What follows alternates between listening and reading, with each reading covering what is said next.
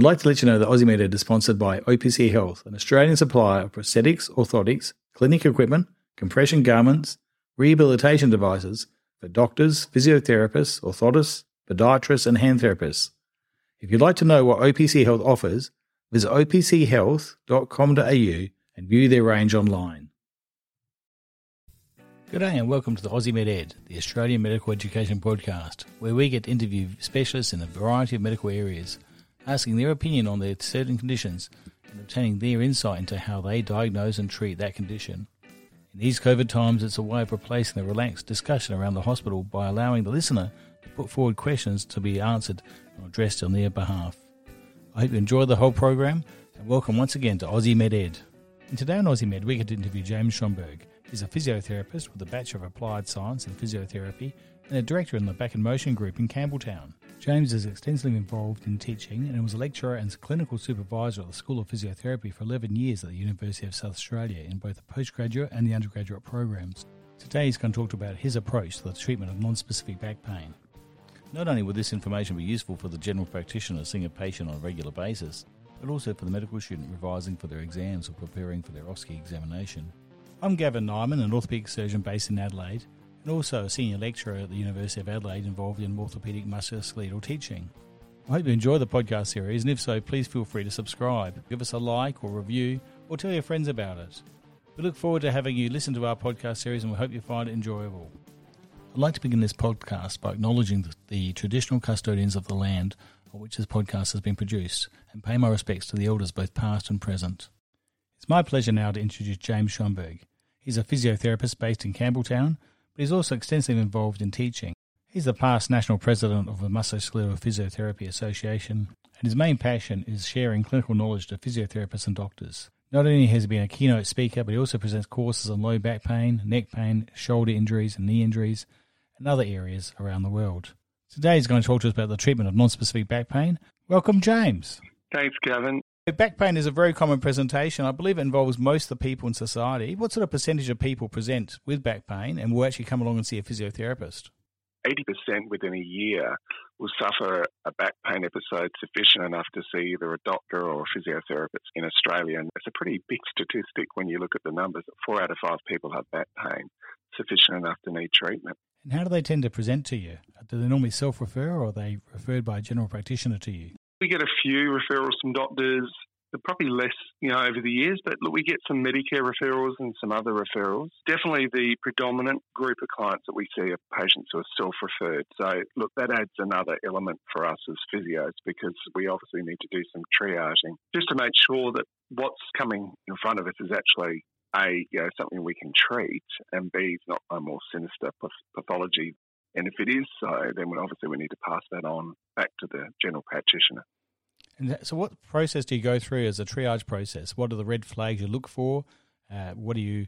How do you go down the, that path of assessing them? The first thing is try and become pseudo doctors, but what we need to do is identify different factors in this in the history, the physical examination that might point to a more sinister condition. The ones that I've seen over my career, that, and certainly the ones that we've been taught to look at, uh, the carcinomas, particularly secondaries, I've seen people present with AAAs that have masqueraded as back pain. So I've also seen people with autoimmune inflammatory diseases such as ankylosing spondylitis present to us and yet have not been seen or diagnosed as something more sinister that I think it's more of a mechanical problem. So those ones, and obviously the one that's probably the nastiest, and I've only seen a couple in my career, is cauda equina. So we go through a triage process, obviously asking questions like loss of weight, night sweats, malaise, lethargy. We ask those things standardly Night pain, particularly the sun remitting, significant morning stiffness in their back if it lasts more than an hour. Obviously, if they've got a past history of cancer, that raises our suspicion. Age, if they're quite young with really an insidious onset, or they're over 60 and this is again an insidious onset, then all those things raise the, the possibility that it might be a more sinister pathology. And also, look, it's a combination of those. The more that these people present with a number of those things, the more that I would get more concerned. And thankfully, most of what we see got a very clear mechanical basis, but those that don't, we always are trying our best to actually make sure they get referred on to the appropriate channel. How would you define a specific mechanical basis? Do you mean a specific trauma or just a particular type of injury? Sometimes it's a trauma. Like sometimes clients will say, look, I went down and picked up a, a box and I felt my back go.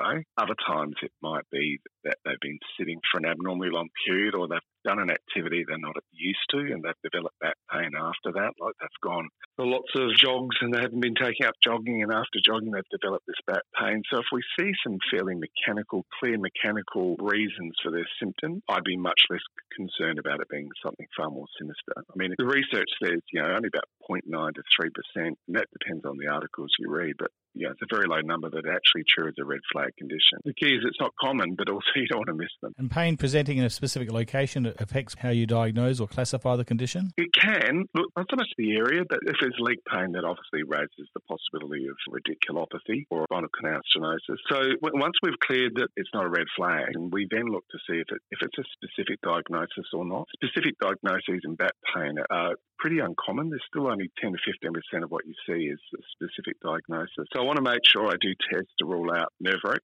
yes, radiculopathy, disc prolapse, so herniated disc, significant spondylolisthesis, spinal canal stenosis, modic changes with intervertebral disc degeneration. So they're the ones that I will do is ask a series of questions and they'll have different presentations to people who are non-specific. Your back strains, which accounts for about 80, 85% of what we see. So I do testing like neurological examination, the straight leg raise, and so on, to which give me really big clues about whether there may be something more severe, such as, as a disc prolapse or a uh, nerve root. And with non-specific back pain, where is the pain localized to? Is it central down the spinous processes?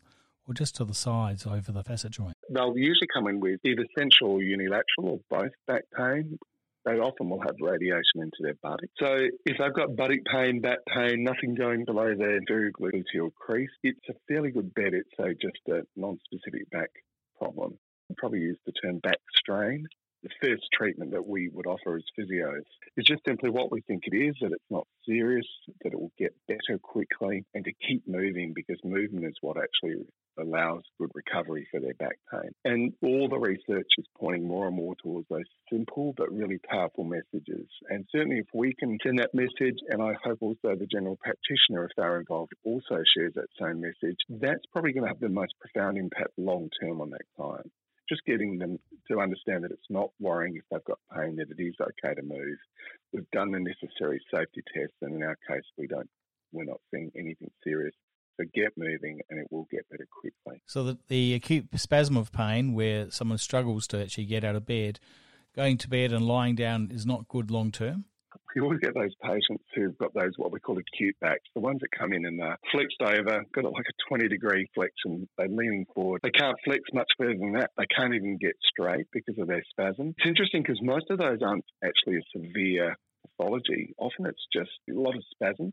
You, you've got to couch that evidence which says get them moving with reality is if they've got that much spasm, and they can't even stand up straight. They may need periods of being lying down just for comfort but also, you tell them, look, as soon as you feel comfortable, just get up and moving. We tell them simple advice like good old fashioned heat, you know, with wheat bag. Heat's actually a really old method, but it's got really good evidence when people have got a lot of spasm as a good way of reducing pain. So, yes, you can get them to lie down, but tell them lie down, get yourself comfortable, but don't stay lying down forever. Make sure you get up, test it out, because eventually the spasm will break up once you have taken been non-weight bearing for a period and had some heat. What we don't want people to do is rest in bed days upon days. That's been shown to be one of the biggest risk factors to developing chronic back pain, where instead of it subsiding, it leads to an ongoing persistent problem. And does it matter what the actual underlying diagnosis is? It won't really matter for the diagnosis to determine how they treat them in the initial stages? Some of the messages I just gave there were for the non-specific, the 85%. But if somebody's got a herniated disc and they've just done it this week, and you've picked that up on the bilateral cross leg raise test, and you've picked up that they've almost definitely got a, a disc prolapse. You're going to be telling them slightly different messages. It's going to take longer for it to settle. You're also going to tell them that there is some research to say don't do heavy lifting in the initial stages, just allow recovery to start occurring. So some of those messages I gave for your non-specific, you would taper and alter slightly different for disc For nerve roots, again, look, it depends. I mean, most nerve roots are either from a disc prolapse or they're from posterior structures, and you want to find a position that gives them comfort. If it's a disc, extension positions will actually relieve their lower limb pain. If it's from posterior structures, then you may find them putting themselves in a flex posture may give them some pain relief. And it's important you don't keep impinging on that nerve in the early phases just to let that nerve settle down. So if it was a nerve root without really any significant loss of neurological status, the research shows that physio and conservative treatments in general are just as effective as surgical, but obviously only if it's only minor neurological symptoms. If a patient comes in and sees me and they've got zero out of five power in a muscle, then I'm referring them immediately on because it's not, that's well so we do change the treatment slightly for more of the specific conditions that you just said. So the assessment is obviously vital to exclude red flag, try and pick up specific type of causes, but in general, most presentations are non-specific pain where not, none of these are identified, and really early mobilisation when symptoms allowing so is important. When we talk about mobilisation, we're talking about purely walking, or you wouldn't go to doing exercises or running in this in the early stages? No, look, the research for when somebody's just got a back strain is, like I said before, just getting encouraging them to restore their normal activity. Heat mobilisation is in, provided by a physiotherapist, so passive mobilisation, manual therapy.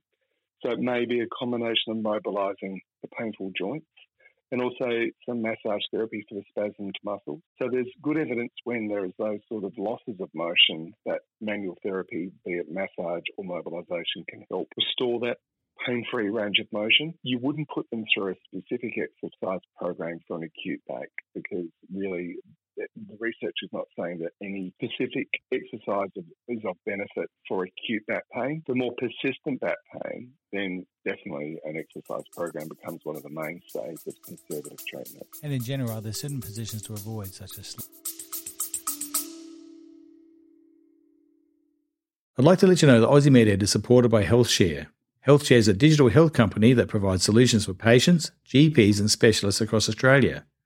Two of HealthShare products are Better Consult, a pre consultation questionnaire that allows GPs to know a patient's agenda before the consult begins, as well as HealthShare's Specialist Referrals Directory, a specialist and allied health directory helping GPs find the right specialist. Sitting or standing too long? Yeah, look, it depends on the presentation. Most spines respond well to movement. That is, the patient will actually tell you. They, they won't actually say it as such. But when you get the history, the history is often telling the patient to keep moving. And I'll give you an example. You know, a lot of patients you talk about sustained standing, and one of the most common aggravators of back pain is sustained sitting. And you know, I'll say to the person, to a patient, look, what's your biggest issue? And they said, look, I can't sit for a long period. And I then asked, well, what do you do when you get sore like that? What's the best thing for you to help settle your back? And they said, look, I've just got to get up and change position. And that feeds into that message about keeping moving. Most people intuitively find that static postures are an irritant for back pain and movement for most patients is actually an easing factor. But sometimes you need to point that out clearly to the patient and reinforce that. So there isn't any clear pattern because some patients are worse, particularly if it's more um, facet joint related. They'll have more problems with extension activities such as walking, lying down prone or lying supine. Whereas if it's more patients where flexion is the biggest issue, so putting on their shoes, bending down to reach for things, lifting, all those things will be an aggravator. And so what I tell my clients is if you're having problems with bending, well, let's get you doing things like walking. If you're having problems with walking, well, let's get you doing things more, things like cycling or even leaning forward. Slouching, you mentioned slouching. Slouching is really a good good position for backs to be in. So, uh, yeah, I certainly discourage slouching, but I also for some patients, sitting up rigid, particularly if they've got pain going into extension, might be a really an uncomfortable thing to do. So just adopting more natural postures is really important. Once the patient comes in with the acute spasm and it starts settling, to try and prevent them getting into chronic scenarios and chronic back pain situations, what what's the next stage of treatment before they before they deteriorate and go down the chronic phase? What I what we try and do is prevent recurrence. I mean, for me, once a person's become symptom free, I will do everything I can in terms of offering them solutions which can help reduce that risk of recurrence. Recurrence rates with back pain, we talked about the incidence of back pain being about 80%. Well, recurrence rates for back pain within a year vary, but according to the research, between 33 and 84 percent. I mean, it's very big variation, but most of the studies sit somewhere between 70 and 84 percent. So what they're telling us is most clients, even though they're symptom free, are less vulnerable after the first episode of back pain for recurrence. So what I want to do with all my clients is offer them solutions which can actually try and reduce that recurrence rate. And the research says there's some clear treatment, and they're very simple, that actually can help reduce recurrence and that is again exercise therapy. Exercise therapy is also useful for preventing recurrence of back pain. Coupled with education, the education is letting them know that movement again is good for them. The whole time you want to be giving them positive affirmations and look, the exercise programs that they've done studies on for preventing recurrence, there was a large study three years ago that looked at 30,000 patients. And it looked at exercise being an eight week program, twice a week supervised by a physio. And it was a combination of what we call core stability exercise or Pilates type exercise and general strength and conditioning with some cardiovascular. So it was a combination of core stability, strength, and cardiovascular fitness done twice a week for eight weeks. And that seemed to have had very significant protective effect. Recurrence rate dropped by 45%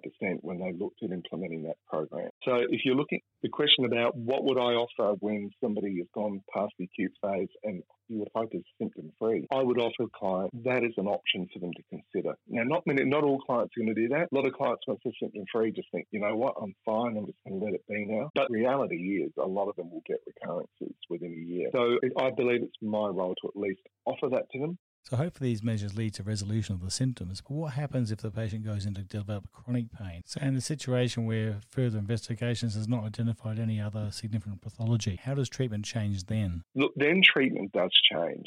The the, the treatment then not necessarily aimed at uh, restoring motion through mobilisation, although you sometimes might still use mobilisation, spinal mobilisation, very short term, just to try and see whether there is any chance of reducing symptoms, but it'd be very short term. So if a patient walked in with me with chronic pain, pain that had been with them for at least three months, manual therapy is really significantly dropped in what I would do, and I would then be looking at why is their pain persisting long after their symptoms should have settled. The person's become very scared of moving, very fear avoidant. I may actually need to refer them back to their GP and be cognitive behavioural therapy has got a good place for, um, for persistent back pain. The other things I would do as well is again, ensure that they're trying to resume activity. And so I'd be getting them to actually start moving again if they're not moving, or if they've been moving, getting them to gradually increase their activity. I'd be spending a lot of time talking to them about the importance of movement to restore strength into the muscles, to give them protection, and I'd be giving them exercise, and the exercise is going to be graduated. It's going to be could be Pilates, it could be gym type setting. The current research that exercise therapy is one of the most important treatments for chronic back pain, but the evidence also isn't clear whether one type of exercise is more effective than the other. And so the, the types of exercise you could prescribe could be Pilates, it could be like a strength and conditioning program, it could be just a graduated general whole body exercise program like a walking program or a swimming program. Currently, they've all been shown to be efficacious.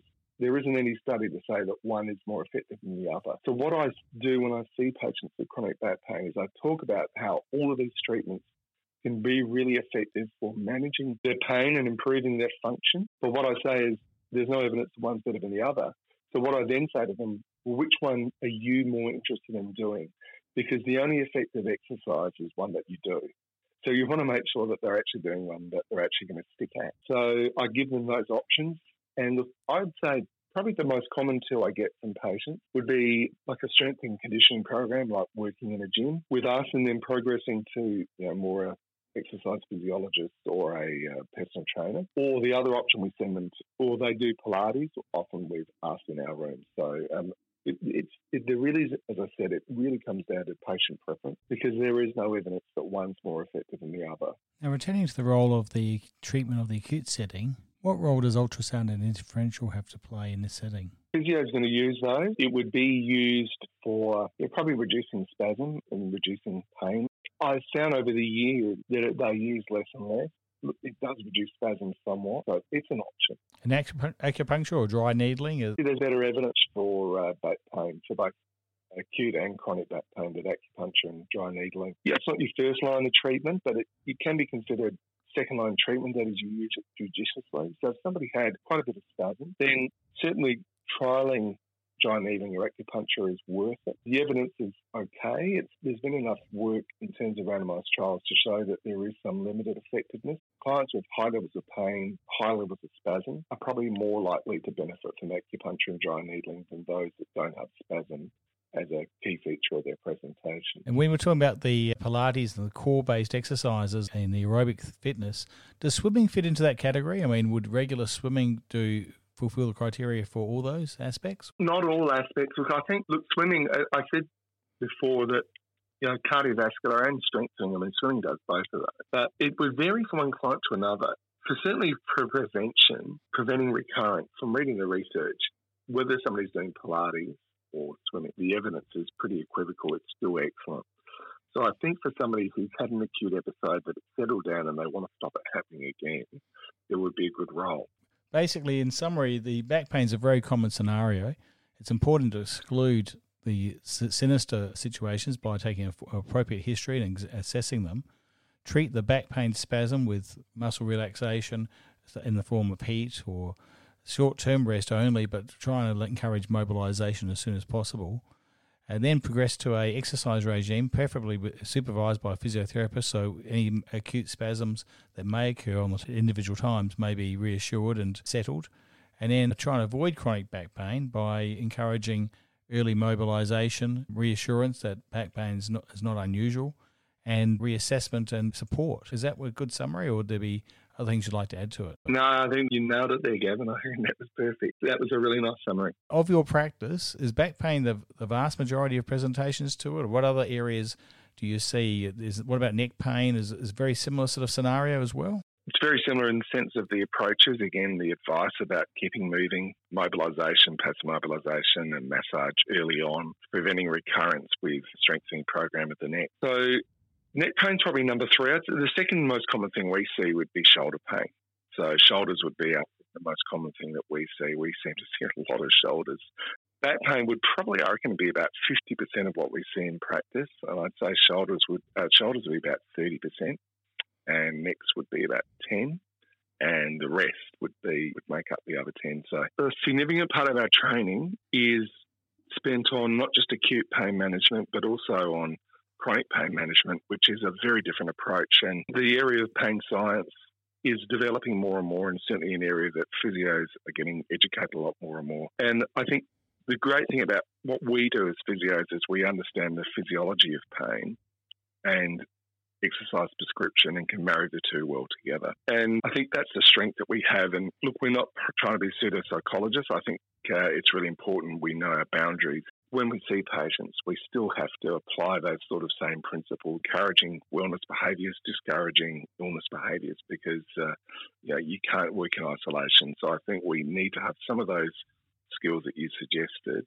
and certainly the training that we're getting now more and more at the universities is not just treating acute pain, but dealing with chronic pain and becomes a lot more complicated, and you need a greater suite of skills to be able to help with that. Once again, it's been great having you on board today, James, talking on back pain, a very common scenario. Thank you very much, James, for coming on Aussie Med Ed. It's been fantastic. Oh, it's a pleasure, Gavin. Thanks for asking me. I hope it was useful for those people out there listening. Thank you very much for asking me.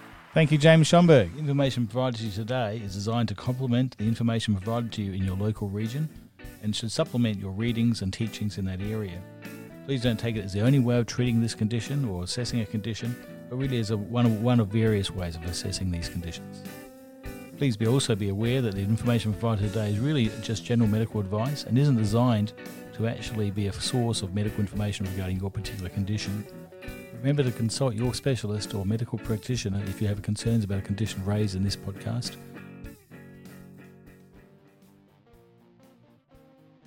Well, thanks once again for listening to our podcast, Aussie MedEd, or the Australian Medical Education Podcast. We really enjoy hosting this podcast. I hope you find it useful to hear a pragmatic approach to everyday conditions. If you have any questions or information you want to ask about us, or you'd like to put a suggestion for a topic, please don't hesitate to email us at gavin at med-ed.com.au. Once again, I hope you've enjoyed listening to it and we look forward to hosting it next fortnight when we introduce a new topic. Thank you.